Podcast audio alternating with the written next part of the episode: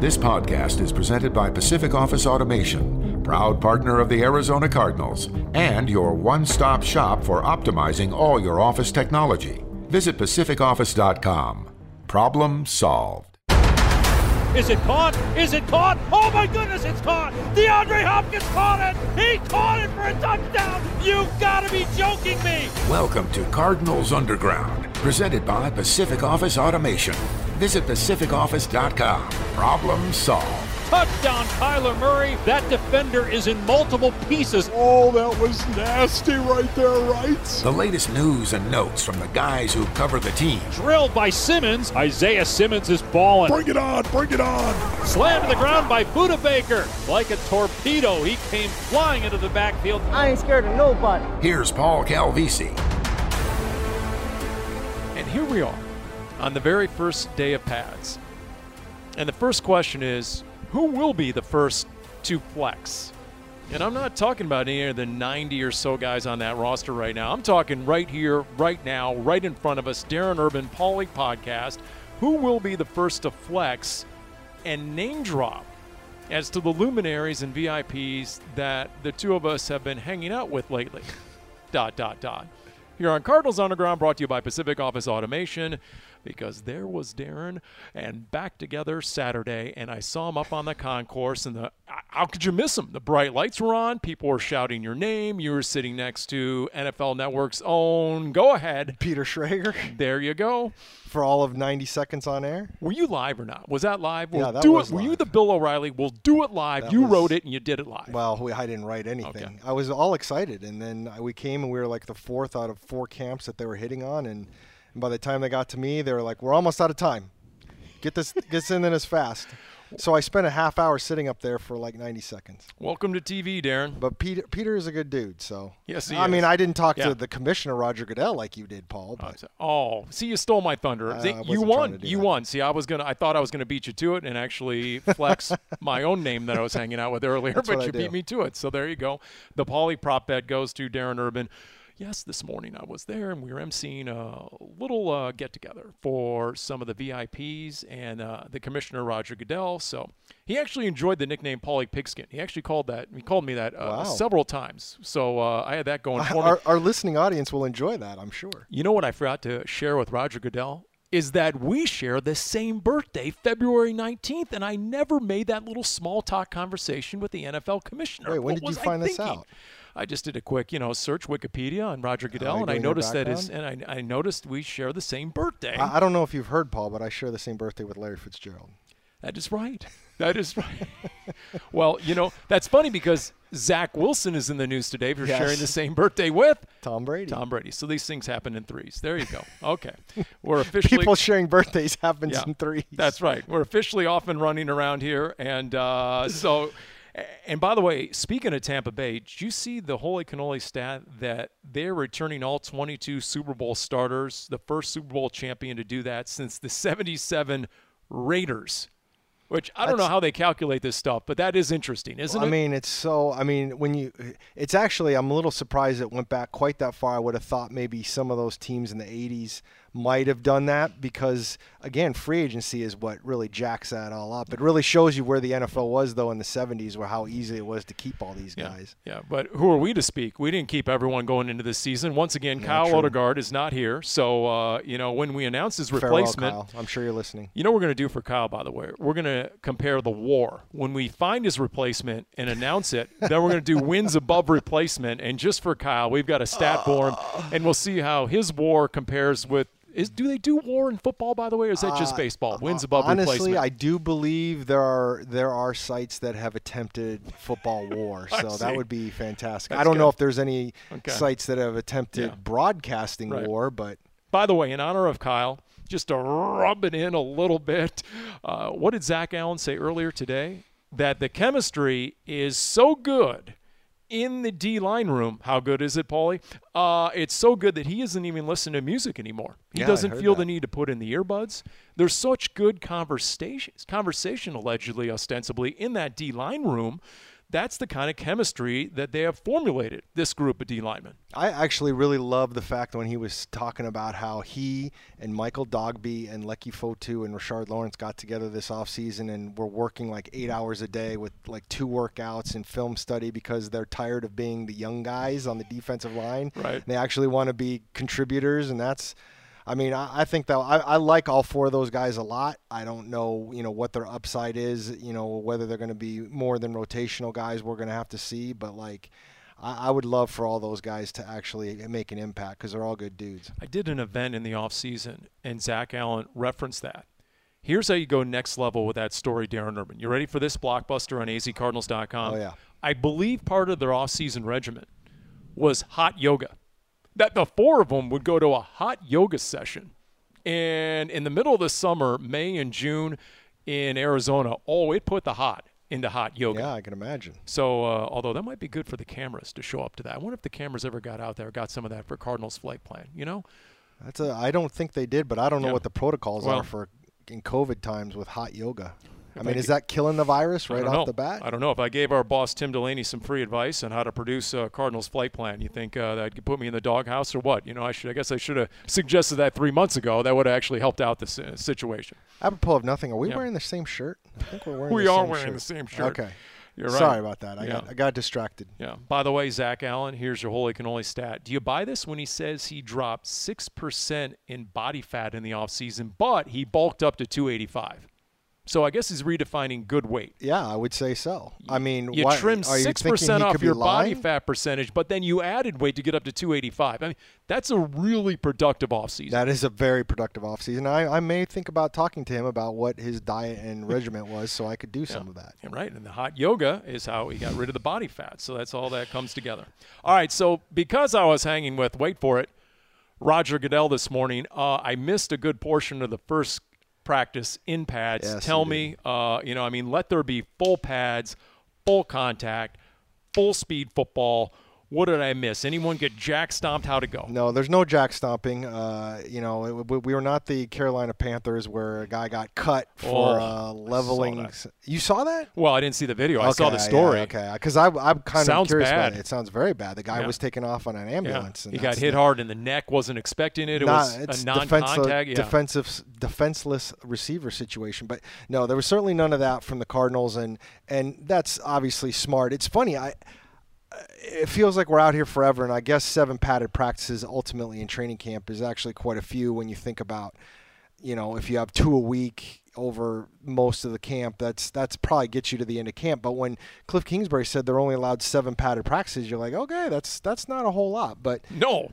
I mean, ultimately, I, I think they, they, you know, Cliff was saying how physical they were. I, I was expecting maybe a little bit more intensity. Not that there was anything wrong with what they did, um, but you know, you get kind of hyped up for this part of camp after waiting for a week and kind of waiting to see what you have. And I, I you know, I did get to watch some of the one-on-one drills between the pass rushers.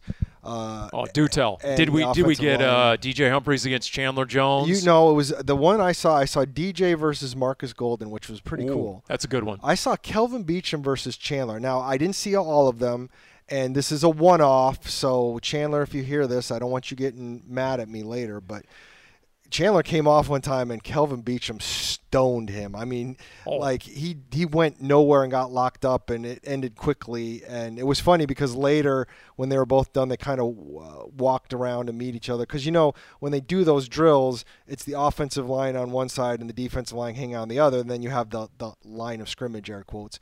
And they kind of walked around to meet each other later. And and Chandler, I, I didn't hear exactly what they were saying, but Chandler was was kind of giving Kelvin grief about totally shutting him down, and Kelvin was smiling about it, and they were they were having a laugh about it. But I do enjoy that part of it. The guy, there was a couple with the lower, the lower depth chart guys. There was a couple of very interesting uh, tangles, but I, I expected to get a little bit more intense, is it were. The next time maybe they're out in padded practices, they were thumping early with some like uh, inside the tackles run game stuff, and that was kind of cool to see.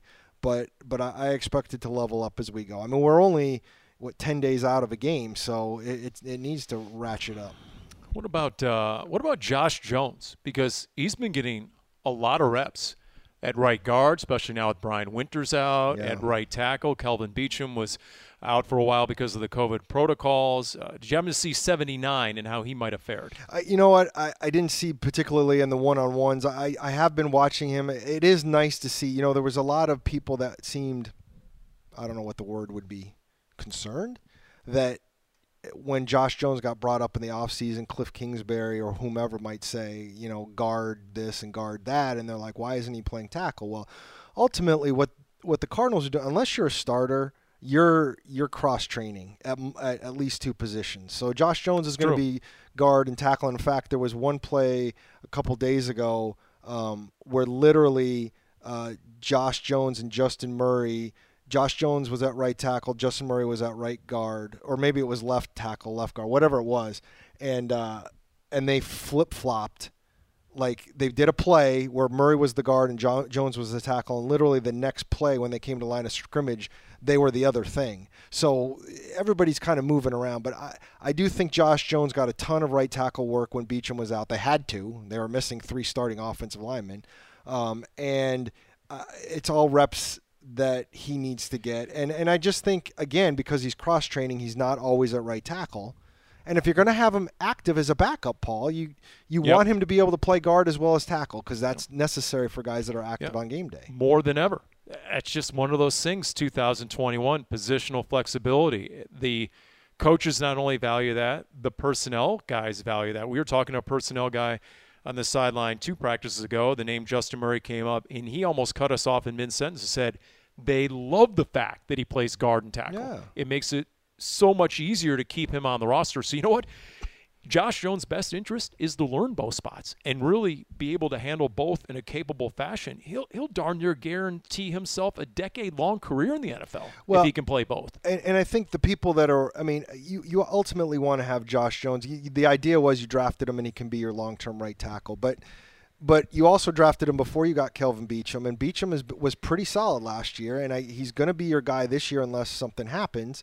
So you're right. At this point in his career, it's just better to keep learning both of them and, and, and do that and, and have the best offensive line you can have out there. And if Beachum's that guy at right tackle right now, that's fine. All right, so all right, you concur with other people I've asked around here as to whether there was any, uh, you know, big signature hit, you know, any sort of memorable, lasting, uh, you know, thud or popping of the pads necessarily. So, you know, I, I sort of described it to Marcus Golden earlier about, well, sounds like guys are easing into full contact, full pads. And he took exception. He looked at me, and go, not me, No. not me, bro, no. Marcus so never does. uh, that was that was a mistake by yours truly. Uh, by the way, did I see the headline on azcardinals.com? Longest week of camp.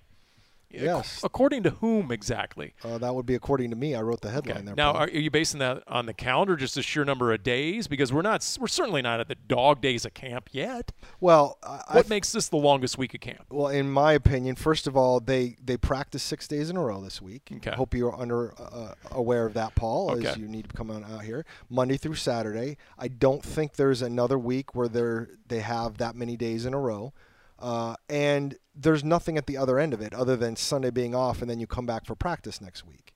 So that's how I look at it as the longest day. Once you get into game weeks, to me, yeah, you've been in camp for a long time, but the dog day kind of thing goes away because you're you're you're moving towards a camp. Now we could we can argue about the lack of a fourth preseason game now and that that week right after the third preseason game because now you're going to have like 12 days between games and everything's going to be eased in and you know I'm okay with the fact that it's the longest week this week because right now with fans, it's still open for us to talk about. We can talk about this stuff. I can write about this stuff.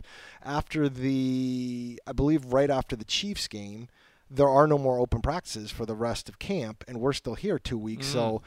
The reporting and the the discussion is going to shrink significantly, other than what we see in preseason games, because practice is going to be off limits. I'm glad you're looking ahead. I've been taking it one camp practice at a time. Of course you so, Uh, that's good. That's good. I was not aware of that. Um, so what do we know so far?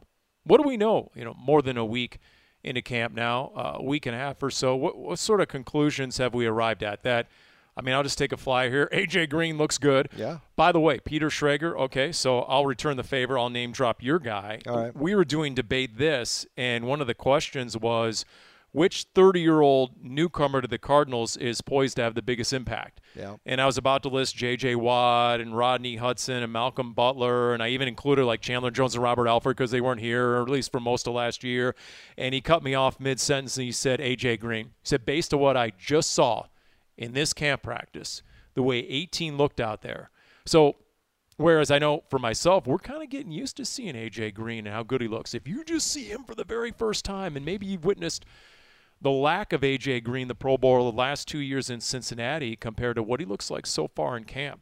You know, there's the known and the unknown. So far, that's most definitely a known. Also, considering what DeAndre Hopkins had to say about AJ Green, right? Yeah, uh, Hop is, you know, Hop Hop knew it would everybody would pay attention, but he kind of feels like AJ Green in the status he's at right now is the best receiver he's played with. Even though he played with Fitz, even though he played with Andre Johnson, um, he felt like those guys were at the end of their careers. Now I'd have to look this up. Somebody made the note on my tweet about that that Andre Johnson had like 1,400 yards one year that he played with Hopkins. So that's pretty impressive. Mm. I don't know what the crossover was. Obviously, we know where Fitz was last year in Hopkins' first season, but I understand where he's coming from, and I do think AJ Green has looked very good. And I've talked to a couple people that says when they watched the film last year, you know, did he have a couple of drops? Yes, he did have a couple of drops, but um, the idea that he didn't have the athleticism or the speed, they didn't really understand that. Now, he didn't have quarterbacks throwing to him in Cincinnati, especially once Joe Burrow got hurt. He's been playing on turf. You know, he was trying to come back off a year off because of his uh, foot injury in 2019 that caused him to miss the whole season. I mean, then, he, then he said he was dealing with a hamstring as well. Yeah, I'm look. I'm not sitting here and saying AJ Green's going to go off for 1,200 yards and make the Pro Bowl. I don't. I don't know if that's going to happen or not. And you know, the hamstring is something that okay, you're like, okay, where where are we? It's kind of like JJ Watt. I'm like that with an older player. You, if you've already had a problem, who knows if that could become an issue again. You don't want that to become an issue. But what we've seen of him in camp, I've been pretty impressed with. I mean, if you're to take D Hop at his word, and you believe that players know players, for him to make that comment about AJ Green and then followed up during the press conference to say he still believes that Green, quote, is at the peak of his career and in his prime at 33 this season. Okay. I'm going to take that with a grain of salt. Right. Okay. We saw Larry have some very productive seasons at 32, 33, sure. 34. Okay. And then to have him just say, look, he's going to be able to help me out a lot, DeAndre Hopkins now. He's going to draw the safety away from me that much more often, which can, you know, give maybe just that added extra distance in a window that will make the difference between a completion and a batted ball, for example. So, you know that's uh, that's intriguing, I guess. And then yeah. when you take Rondale Moore, I had someone check this out. You're a good guy to ask on this one. Thank you. Did you cover Anquan Boldin's rookie debut at Detroit? I did. Somebody said, and in the know within the organization, that they compare Rondale Moore to the impact Anquan Boldin had as a rookie. That he could be we haven't even gotten to the first preseason game yet, so okay, pump your brakes a little bit.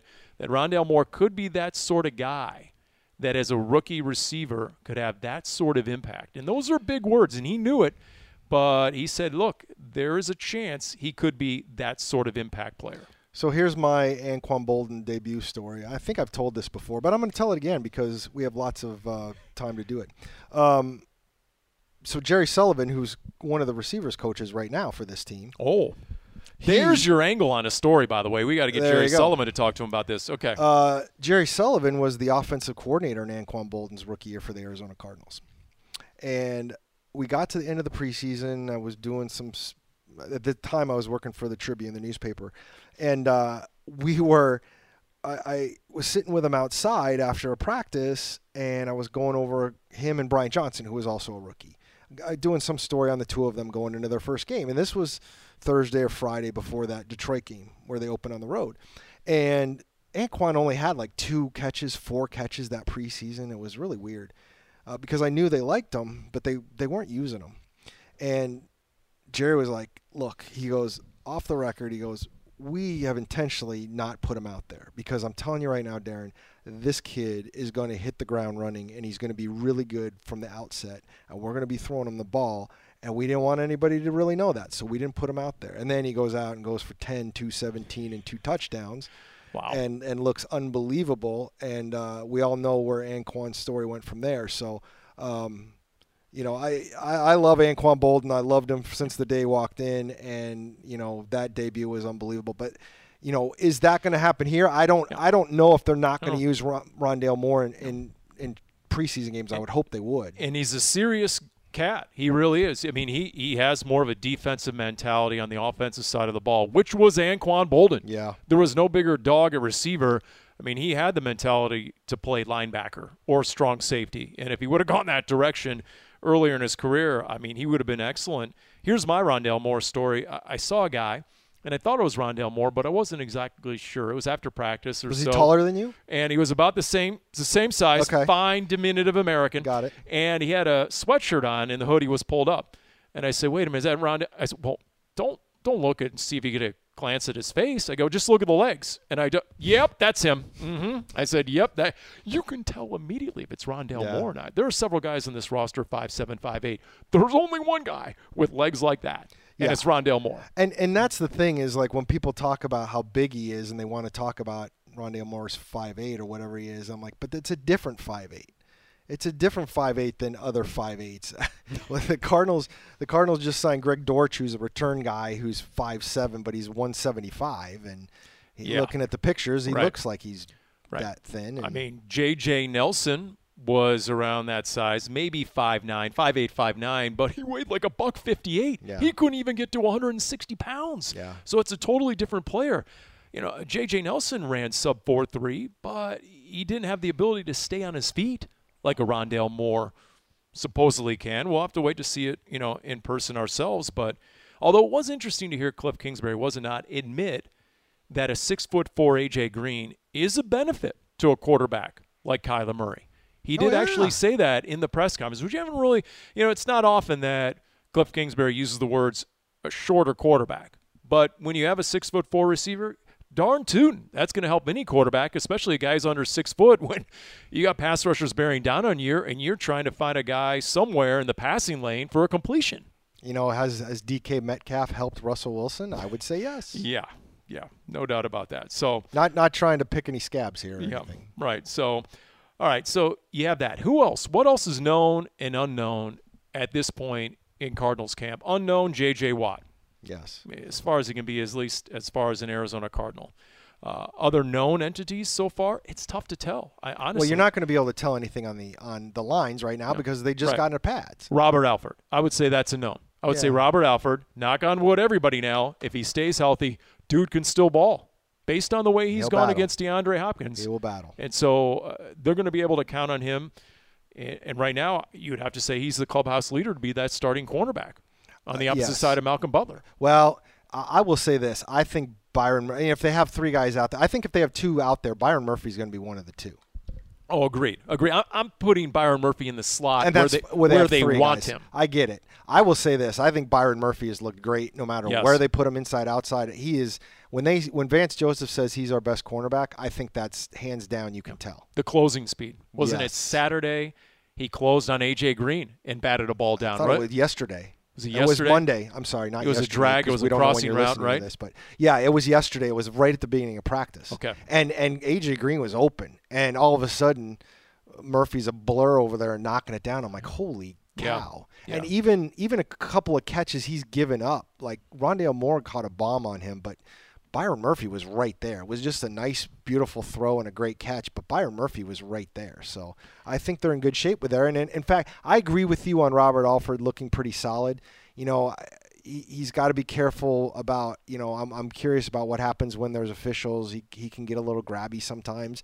And, and so I'm curious to see where that, how that translates with him and Butler when they're actually playing games. But, you know, we'll we'll see where this goes. We'll see where their cornerback situation is in actual games, and and I I wish I I would doubt Dak Prescott plays in that first preseason game, but it would be kind of nice to see Dak Prescott and then Patrick Mahomes in those first two preseason games for these cornerbacks. Yeah. In terms of takeaways so far through camp, it's hard not to notice the three inside linebackers Yeah. out there together. Yeah. Zaven Collins, Isaiah Simmons, and Jordan Hicks. Now, just like the offense, the defense does its own installs. and there are different schemes. They're going to run at different times in camp, and they're installing it basically chapter by chapter out of the playbook. So, okay, um, was that just one facet of the playbook? Is that something after the first few days of camp they decided perhaps they needed? That direction experience of 58, Jordan Hicks back out there. Is that perhaps a scheme they're going to use a lot for Derrick Henry and company? I could see that Maybe. if you're putting three inside linebackers in the box to go against a run heavy play action type offense like the Tennessee Titans. But it is intriguing to all of a sudden see him out there. I, I think it's intriguing. I'll be honest. One of the first things I thought of when I see that package and how they seem to be deploying it is, I, I think it might be less about Jordan Hicks, although it's nice to have that guy to be able to put, and more about being able to do different things with Isaiah Simmons. So you need that other linebacker with Collins because I like I like how they've been deploying Isaiah Simmons. I like the different things he's done. I feel like he's already made a bunch of plays, and it's funny in a backwards kind of way with all this Jordan Hicks stuff and Zaven Collins stuff.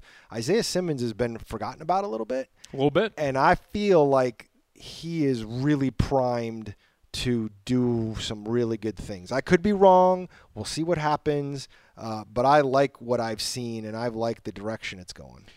Because one of the most revealing things, to me at least, in the offseason was when Bill Davis told us on an edition of the Big Red Rage that they used Isaiah Simmons last year in six different positions. so, Damn. so apparently, um, guess what? And this isn't a shocker to anyone. Uh, NFL coaches sandbagged going into last year because remember there was all that talk. Oh no no no no no, we're not going to see that sort of Yeah, well. positional versatility out of Isaiah Simmons. That's strictly college ball. That's what Clemson did with him. Well, it turns out by the end of the season, guess what? He had played six different positions in this Arizona Cardinals defense, and you know what? if Jordan Hicks is a guy that you feel like, look, he's going to be part of our best 11 in certain schemes and for certain downs and distances that we need 58 out there, and then all of a sudden, to your point, there's Isaiah Simmons in that package, and he's poised off the edge. If you don't have Dennis Gardeck, for example, and you want a situational pass rusher for a change of pace, more of a speed guy, if you know it is third and 11 and perhaps marcus golden okay we might bring him off. And now all of a sudden it's isaiah simmons and chandler jones two guys who can really get after it especially considering that chandler jones looks like he's closer to 260 right now. Chandler And Jones looks amazing. has balls. anybody stinking asked chandler jones yet? What he's weighing in at? I've tried several times to get close enough to him and i haven't been able to lob the question out to 55 what exactly is his playing weight? Not sure he'd answer it anyway. I don't know if it's classified information but to your point about isaiah simmons we talked about in the offseason. If you're Ryan Tannehill and you're coming up to the line of scrimmage and it's third and seven and it's the fourth quarter and you're looking to your left and you got 55 and you're looking right and you got number 99 and wait a minute, here's Budda Baker flashing off the edge. How many times was he that guy last year who came either on a delayed blitz or just brought it right off the edge? And now number nine Isaiah Simmons is mugging off the edge as well and maybe he's going to come. Eh, You know, there's a lot to think about Yeah. for an opposing quarterback and and as we know, Vance Joseph, uh, that's his specialty. Well, again, the whole reason, uh, well, I shouldn't say the whole reason, but a big reason why they drafted Isaiah Simmons was for that versatility. The whole reason they want Zaven Collins on the field is because they feel like he's athletic enough to do some different things. You know, it's it's not so much about Jordan Hicks, it's about Zaven Collins, and they're clearly trying to move in that direction. Uh, whether it's bringing in J.J. Watt, who can be in uh, be on the interior line or maybe come off the edge. I thought J.J. Watt was kind of funny when he talked because I I was asking about playing on the interior and and he didn't want to get too much into it. I think for like you know strategical reasons because yeah because nobody would ever think they might put him inside. But um, I, I'm also curious to know are they going to put him? Are there going to be times when he's outside? Could they do that? Would they would they do some kind of jumbo pass rush package where Chandler and Watt are the two outside guys, and then you, you have some of these young defensive linemen or Corey Peters, who you just brought back a nose tackle. I mean, they've got they've got guys, whether it's Simmons or Collins or Budda or or Watt or whatever, that can do some different things that gives Vance Joseph a lot of flexibility. Um, and if they can master all these different things, it could be really fun to watch. And by the way, Vance Joseph again on the Big Red Rage in the offseason said, yes, there will be times where Chandler and J.J. Watt are right next to each other and they're running games. So, you know, we'll see if and when it happens, but you know, if you were to tell me that Zaven Collins and Isaiah Simmons were going to be every down linebackers, and then a Jordan Hicks and a Marcus Golden might be rotating pieces in and out based on down and distance and other situational football, yeah, that would make a lot of sense. You know, we've talked with Wolf about this. Just the fact you can have two inside linebackers who are every down linebackers a la Luke Kuechly and Thomas Davis, or Patrick Willis and NaVorro Bowman. You know, Lavonte David and Devin White for Tampa. That's that's an invaluable thing. Then again, what sort of liability might it be in Week One against Derrick Henry in that Titans offense? So it makes sense that Vance Joseph would be couching that bet a little bit. And did he not tell the media that he was asked flat out, well, what happens if Zaven Collins out of the gate has some rookie struggles? And his answer was, well, yeah, we might have to pull him for a series or two. Let him clear his head and But watch was- from the sideline. But it was only a series or two. I mean, this isn't like we're benching the guy. Correct. Yeah. So, uh, you know, that and, you know, so I'm not sure how to take that, uh, just like I wasn't sure how to take DeAndre Hopkins saying that he loves practice. So, you know, that was, that was, uh, That was Darren, don't tell me you weren't smiling when he said, uh, I got to be you know, honest. that was uh, you know, I mean, you I can't love spell D-Hop, you, but- you can't spell DeAndre Hopkins without the AI, and he was talking about loving practice, man. I, Which, I uh, did. yeah. I, I enjoyed. He said love practice. Um, when he noted that um, when he miss when he sits out practice, it's coaches want to manage his time. And although I did find it interesting, he he dropped in there, and I ended up looking it up. Nobody else. He ended up saying he had tightrope surgery, and I'm like, okay. Yes. Did you look it up? I did. Okay. Uh, it was It's a thing. He said a tightrope procedure. Yeah, Which, So, so that's a surgery. Yeah. So essentially, it's a you get something. It's hard to explain. I think the actual thing that you get put in your ankle. It's an it's an ankle procedure. It's an implant. It's an imp. Yeah, it's it basically. It sounds like, and I'm trying to do this in layman's terms, and I'm about as layman as they get. Um, it, it basically sounds like uh, something to put in there to help your ligaments or whatever you've had issues with, and kind of strengthen the ankle. Which I'm thinking last year, if this is one of the reasons why you missed some practices, why wouldn't you have just said that last year? I've had ankle issues and and I've had it, and I, but um, I thought that was pretty fascinating when I looked it up because it is a thing. There's many. I, I looked it up and they're like there um, some. Uh, apparently, it's gotten uh, more run of late, and there's a lot of high pro, pro, profile athletes who have apparently done this procedure. So he does have apparently ankle issues that have gone back, but. Yeah, that was that was interesting, and, Huh. and and look, he's already practiced a lot here, considering compared to where we were last year. You know, in terms of how how much he's been on the field. I mean, he also told the media he hasn't reached his peak yet, quote end quote. That was also interesting. very intriguing that he needs to build that chemistry at that because he's played with multiple quarterbacks over the years so he needs to build the chemistry with the current quarterback now he obviously had several years in a row with Deshaun Watson Yeah, and and and I will say that I do think that chemistry. I've I've seen a couple throws here between him and Kyler that have been incomplete. That I, when I saw them, my first thought was not quite on the same page. Not not a bad throw, not a bad route, not good coverage. Just you guys weren't quite on the same page of what what you were supposed to do there. So I, I think that's still a work in progress. And again, some of this, Paul, especially offensively, this is what happens when you don't have a bunch of OTAs. I mean, it might have been there anyways, but the players didn't want to come in and do a bunch of OTAs, which I totally understand and they're voluntary. But when you get early in camp, that's when you're working out some of that stuff that you might have worked out in the offseason. All right, so we were talking about Cardinals Underground earlier, brought to you by Pacific Office Automation, proud sponsor and partner of the Arizona Cardinals. And you mentioned Kyler Murray as a leader, and then the listing here was roster something. There's a typo. Uh, inputter, roster inputter, I N P U T E R. Is that is Yeah. that shot putter? Is Well, this you know, uh, Olympics? I mean, it- what, what's going on Aaron? Rodgers, he wants input on that roster. Oh, I see. I see. That's the I'm, active I'm of making, input. You're not supposed to be reading Okay. the rundown just Right. straight on the, the Well, podcast. I was mean. just curious about that because I hadn't quite seen. All right, so that, that's good. Just formulating words uh, on the fly. Sure. Travis Shamockery. I okay. thought you- I thought you would've known it. Burgle Flickle. Okay, we got this here. So now that I'm on the same page here, Yeah, there you um, go. I did like. Uh, speaking of words and words that haven't caught on, you know. When this whole started in 2019, I used to I really referred to Cliff Kingsbury as K2, and Oh, Kyler yeah, Murray is. K1. I remember that. Yeah, it doesn't really hasn't really caught No, on. has not caught on. Sort of like I, I Andy. I Andy. Yeah, yeah. Anyway, uh, Cliff Kingsbury, K2 to Sirius XM about K1 quote. He realizes what it takes to be the man in this league. End quote. I thought that might be his strongest quote of training camp, and it was actually to Sirius Radio. And so uh, by that, I think he means, I think I'm going to train. This is uh, coach speak to English Translation Dictionary. I think what he means is all right, two years into the league, he's got a real sense as to what separates not just a Pro Bowl quarterback, because it was a Pro Bowl quarterback, but those elite winning quarterbacks. And you have to have the ability to inspire other players. Because wasn't it DeAndre Hopkins who said about Kyler that he's made a point of holding guys a little more accountable? Yeah.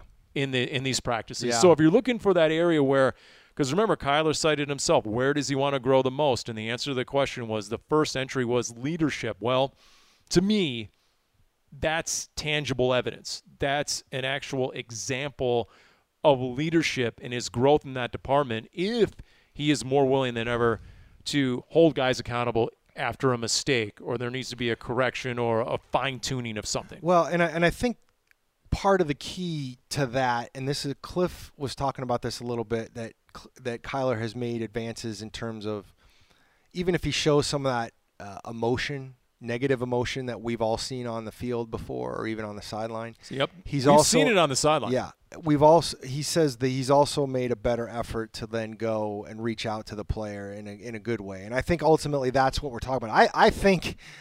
I think the problem is, is I think Kyler has been holding players accountable, but it might have been more in a negative light, like just being mad at them. I mean, mm-hmm. that's holding somebody accountable too. Mm-hmm. Whereas as, as a leader, you you need to you need to you know kind of flex it into a positive kind of way or look we can't ha- i mean you can you can be stern about it but you you need to like you can't just come raining hellfire down not that that's what kyler was doing but you know that's what you got to be careful about And look, there were moments last year where he displayed that. I'll give you an example. It was the home win in overtime against Seattle.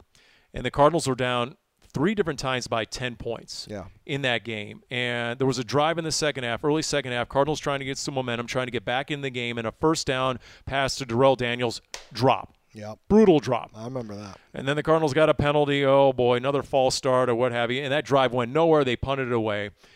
Defense got them the ball back, and they were backed up to their seven. And they went 93 yards, and they scored to make it a three point game. And at the end of that drive, Kyler and Darrell Daniels dapped up a little bit on the sideline, and they talked it over because Kyler had been uh, vocal and very critical of Darrell Daniels on the sideline before that, and they had got into it a little bit. And uh, you know, Darrell Daniels was the one who had walked away. Well, then, okay, they made up on that front, and all was understood. So, look, he's the quarterback, and he is the field general, and he said it to the press already in this camp. Players no players. Yeah. And so, if he's going to want some of that input, a, he's going to have to play like it and be worthy of that sort of input. And then B, yes, he's going to have to hold other guys accountable. And that means you're not going to be everybody's bestie all Well, the time. and and that's it's funny that you bring up the bestie thing is because I, I do think that that's in every aspect of life, right, Paul? I mean, it's it's a very difficult. It when you're the quarterback, you're not the boss necessarily. That's ultimately the coach, but there is a there is a very fine line that you're walking, and it's tough, as we all know, to really hold somebody accountable that you consider a friend as opposed to just a coworker. And because there is that, and, and it is, Sure. and I would think with somebody, I don't care if you've played quarterback your whole life, it's it's a talent. And the other thing that Kyler had was by the time he gets to the league, he's younger than most of these people he's trying to do it with. I mean, you you can do it in high school when you're the same age as everybody. You can do it in college when you're the same age as everybody, basically. But in this league, you've got, I mean, it's kind of hard for Right. Kyler to hold Sure. Larry Fitzgerald when you know Larry. I'm not going to say Larry could be his father, but Larry did act like I was, you know, 20 years older than him. So Screw him.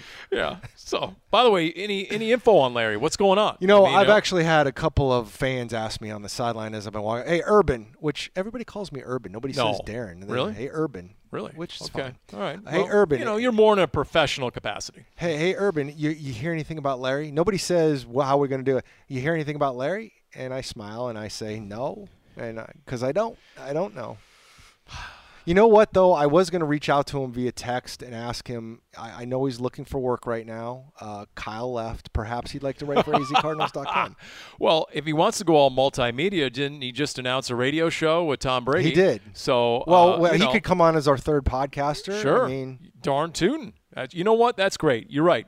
Get back to him. Offer him uh, this gig here, Yeah. and uh, you know we'll see what his war is. Wins a pub replacement. I don't know how he feels about know. momentum. That's a, you know, and, and let them know, hey, it is just podcasting radio. You can do it from the golf course if you need to. So be, I mean, he does all these golf podcasts. That's true. So, you know, once again, just bamboozle them into thinking it's a golf podcast. And, you know, we'll start out and, and we'll just sort of segue and finagle our way into football Sure, talk. You know, that's the way it'll work over there. You know, he's playing golf somewhere. Uh, what exactly that means, whether it's just What happens if what happens if he camp. retires and somebody wants to hire him to like for an NFL studio show or something like that? Is he going to talk football or is he going to like, nope, I'm only talking golf? Well, NBC would probably be his spot because uh, they have both. He can go over to the Golf Channel and he can also do uh, football on Sunday night. So, uh, you know, uh, look, he's he is so into golf right now. I don't think he's going to do anything except just play golf and more golf. Then why wouldn't he just tell us that? Yeah. I don't know. What is he waiting for? Once again, what is when the team says the ball in is is in his court? What does that mean? He likes to play basketball. It, it, good, you know, and, and I'm sure there's a little bit in there about the fact he's a minority owner of the Phoenix Suns. Maybe that's why they chose that verbiage. But does that mean the ball is in your court? You announce the retirement when you see fit. And guess what? We'd rather have it sooner than later, wink, wink, because nobody, nobody is jumping that process. Nobody is going to deliver that news except Larry. Nobody wants to risk the blowback of the fans that there's any sort of eh, element of him being pushed into retirement. Nobody's touching that third rail. Or when they say the ball is in his court, is there an open an open contract right there on the table? Is it there? Larry, the ball's in your court. Take it or leave it. Here's the number. We're sliding the cocktail napkin across the table.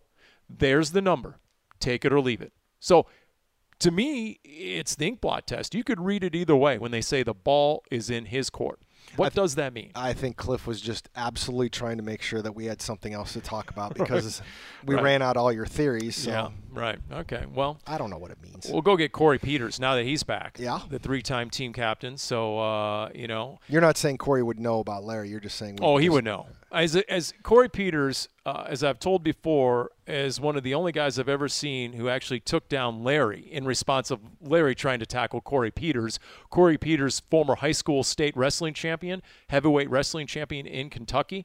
Uh, I walked through the locker room one day, and Corey Peters had Larry in a headlock, and he had him, and he, and he, and he, and he, and he stopped himself short of getting him into some sort of human pretzel because he was the franchise number 11.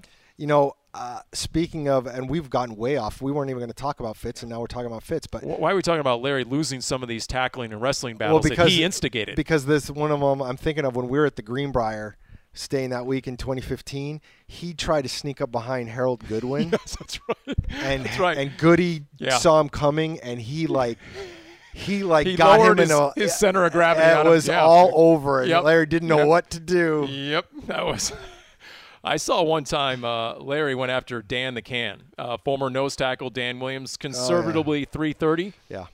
Yeah, that that that did not benefit Larry. There was a bull rush uh, standoff that Larry lost decisively. Let's put it that way. So, Not uh, everybody's easy to take down as Wolf. Uh, before we let you go here on Cardinals Underground, uh, we need a mandatory check of the Tennessee Titans update desk. Oh yeah. Well, you mentioned them earlier today, so I figured you'd be coming back around. Did you know, Darren, that the Titans have been struggling at kicker? Five G's in there, by the way. As long as you're making up words uh, here lately, five Yeah. G's and struggling. Do you know in 2019 they employed five different kickers, and they've already cut one kicker and signed another during training camp. They went after Jets veteran Sam Ficken. So uh, you know, right now they do not have an answer at kicker, the Tennessee Titans. So if it's a close game, then uh, maybe that's something you can put in your, uh, you know, feather in your Cardinals cap as to something that uh, might, you know, be decisive in the decision making of a Mike Vrabel, perhaps.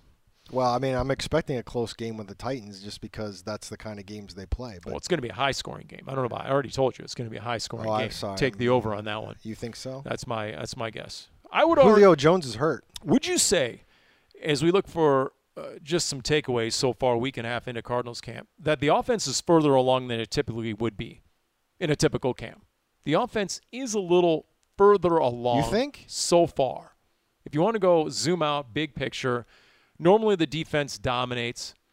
Just like in baseball, it takes a while for the hitters to get the timing and catch up with 98 mile an hour heaters. Uh, but to me, the Cardinals' offense, I think, is doing a better job of holding its own than in previous camps or Yeah. your typical camp. I, I could, I, I guess I could see that. I guess I could see that. I don't think it's like overwhelming at this point. Um, like I said earlier, I thought like they'd be a little bit more on target if they had had more stuff in the off season. But I, I could see that point. But again, I, I kind of want to see where we stand when you know we get more of these practices. Like, I mean, it's so you you have no idea what kind of run game they really have. Nobody's been really blocking each other. True. So Yeah. that's that's that's the tough part of this. You know what we need? Which is my final thought. Sure. we need a controversy here at Cardinals camp. You know, there's no quarterback controversy like in Denver Oh, yeah, with Teddy true. Bridgewater and Drew Lock being neck and neck, according to Vic Fangio. There's no Mike Zimmer tirade like with the Vikings when he lost three of his four quarterbacks to COVID protocols and he's only got one quarterback left to even throw in camp. You know, there's none of that, right? There's no uh, Ron Rivera chewing out his own team over the failure to get vaccinated. You know, back in the day, Travis LaBoy. You remember Travis LaBoy? Oh yeah, I remember Travis. Oh, he was a singular personality. Yeah, he was. He told us it was about 10 years ago or so, maybe a little bit longer, and the whole Matt Leinart and Kurt Warner quarterback battle in camp. And Travis LaBoy told us in the Big Red Rage, you know, when I'm on the sidelines and my unit isn't in and Kurt makes a good pass, I start up the Matt Leinart chance. And then when Matt Leinart makes a play, I start up the Kurt Warner chance, and he's joking around. Yikes. I think he was joking on the Big Red Rage. But then remember, there was a moment in that night practice at Lumberjack Stadium.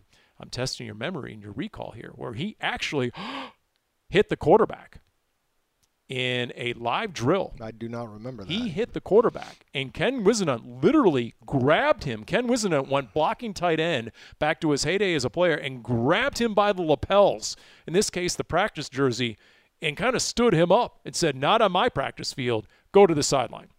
And uh, that was a moment that I'll never forget in Cardinals camp lore.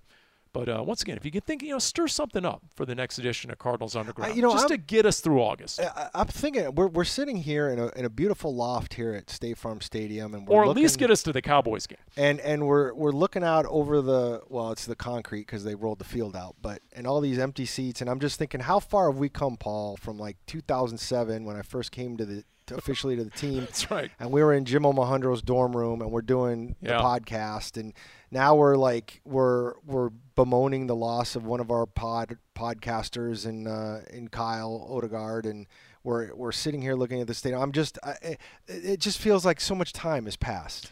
Whether it I was feel very old right whether, now. whether it was the garbage truck outside the window emptying the dumpster and we'd have to stop the recording, or uh, I you don't- know, did we stop it? I think we left that in. I thought that was part of the uh, charm. or in Ohm's dorm room when you want to put down your coffee, you'd have to move his socks over. I 'cause his remember the socks, were, uh, you know, and then you put the coffee down. So uh, you're right, Darren. Come come a long way here. We have come a long way. And it, and it, for anybody wondering, it won't just be a two man game. We will eventually be back to three strong on Cardinals Underground. I just can't get into details yet. It Okay. won't be Kyle. Okay, so He left us. an offer has been unofficially officially extended to Larry Fitzgerald. That's the latest. Oh well, yeah. I mean, he would be our first choice. Okay. I don't know if that's gonna, you know. I mean, if he's not, we, we talk about the money. I can guarantee you the money for this ain't Just do it for the love of the broadcast, Larry. for the love of the broadcast. And that'll do it for this edition of Cardinals Underground. On that note, powered by, well, training camp powered by Cox. Yes. And Cardinals Underground brought to you by Pacific Office Automation, proud partner of the Arizona Cardinals. Beautiful.